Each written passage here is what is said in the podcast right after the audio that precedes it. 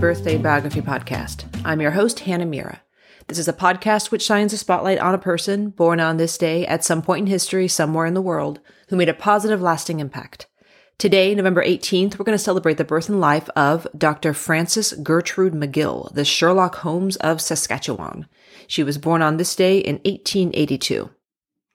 I love forensics. I actually had a period in my life when I wanted to become a forensic pathologist. Solving crimes using the inadvertent evidence of the dead. Can't think of a much cooler job than that. Maybe professional cheese and wine taster. That's a good one too.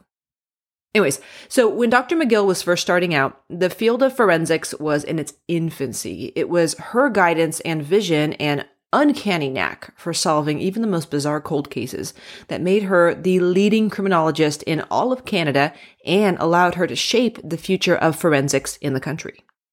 So Frances was born in Manitoba to Irish parents.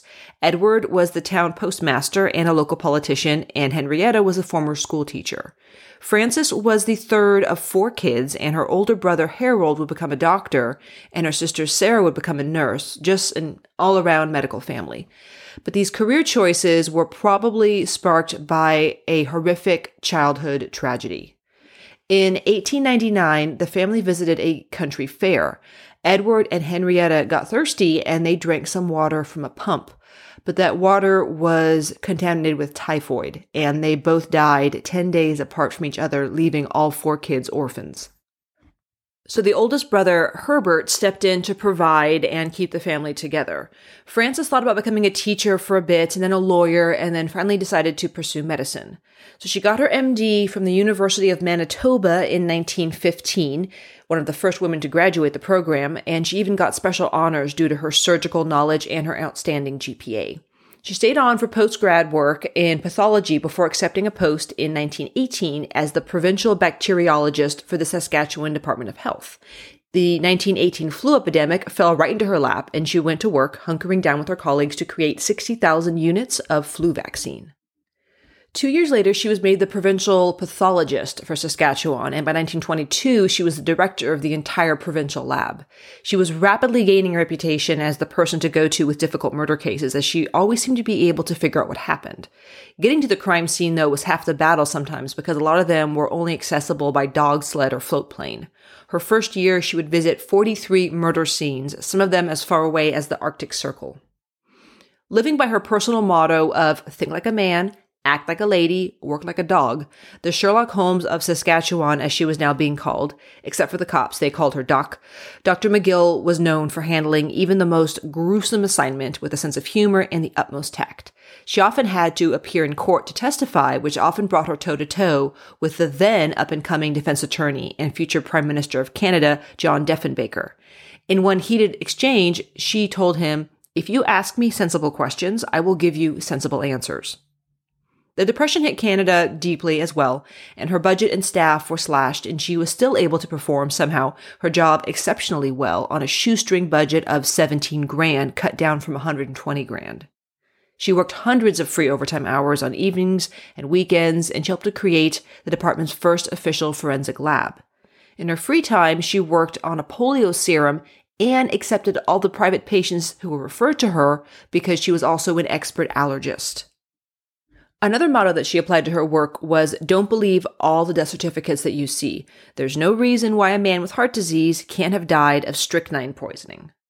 Her skepticism unveiled a lot of shocking truths and opened up cases already thought to be solved, and here are three fun ones. Case number one the South Poplar case. A hitchhiker was found frozen to death near South Poplar, and the only person who knew anything about him was a truck driver who had given him a lift and shared a bottle of whiskey with him. The hitchhiker's skull had been fractured, and the local doctor who received his body said it was murder by blunt force trauma and had the corpse sent to McGill for confirmation. What Dr. McGill discovered was that the man had a condition which made his bones super brittle, probably rickets. And when the guy got drunk with the truck driver, the blood flow to his brain had increased. Then, when the hitchhiker had the heart attack that was his actual cause of death, he obviously fell over, and the way he was laying, combined with his thin skull and the increased blood flow and the freezing temperatures, all caused his skull to break open, resembling blunt force trauma. Case number two, the Lintlaw case. So it's April of 1932, and farmer Joseph Shuchuk is found dead of a gunshot wound at his home in Lintlaw. There was blood everywhere, and a gun was found hidden in a wheat bin by the body. The cops interviewed a few neighbors, and one guy who had blood stains on his coat was arrested for Joseph's murder. Dr. McGill was called in for a second opinion, and she found out that the doctor who had said he was murdered had never actually done an autopsy. So she had Joseph's body exhumed. And right away she noticed there was a very odd angle of the shot, and she realized it was a suicide. The hidden gun? Turns out after he shot himself, Joseph had actually lived long enough to stagger around the house, which explains why there was blood everywhere, and then hid the gun. So Dr. McGill did a second round of interviews with Joseph's neighbors, and they all agreed that he was super depressed, and he actually had borrowed the gun and the cartridges from a neighbor days before his suicide.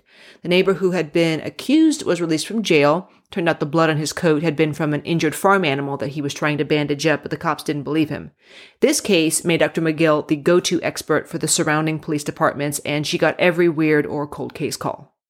Case number three, the Northern Trapper case.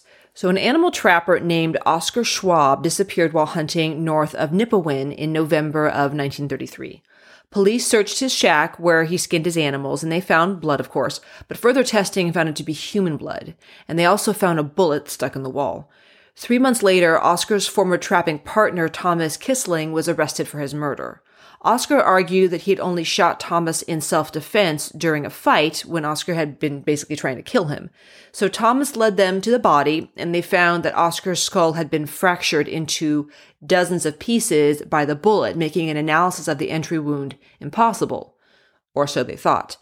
And to me, McGill said in parentheses. So she goes and she collects the body and she spends days in her lab piecing this morbid jigsaw of Oscar's head back together. The trial comes around with Thomas still claiming self defense. Dr. McGill goes to the witness stand and out of her purse, she pulls the totally rebuilt skull of Oscar. Collective clutching of pearls in the courtroom, and she explains how the entry wound and black powder markings clearly proved that Thomas had in fact shot Oscar in the back of the head while he was asleep. Self defense? I think not. So she was just an all around beast. And even though her work ate up so much of her time, she had a super active social life on the side as well. She traveled a lot. She went to every continent multiple times.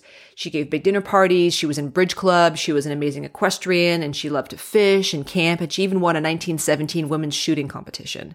She was in a lot of clubs ranging from medical ones to community-based social work. She loved crime fiction books. During World War I, she knit socks for the soldiers.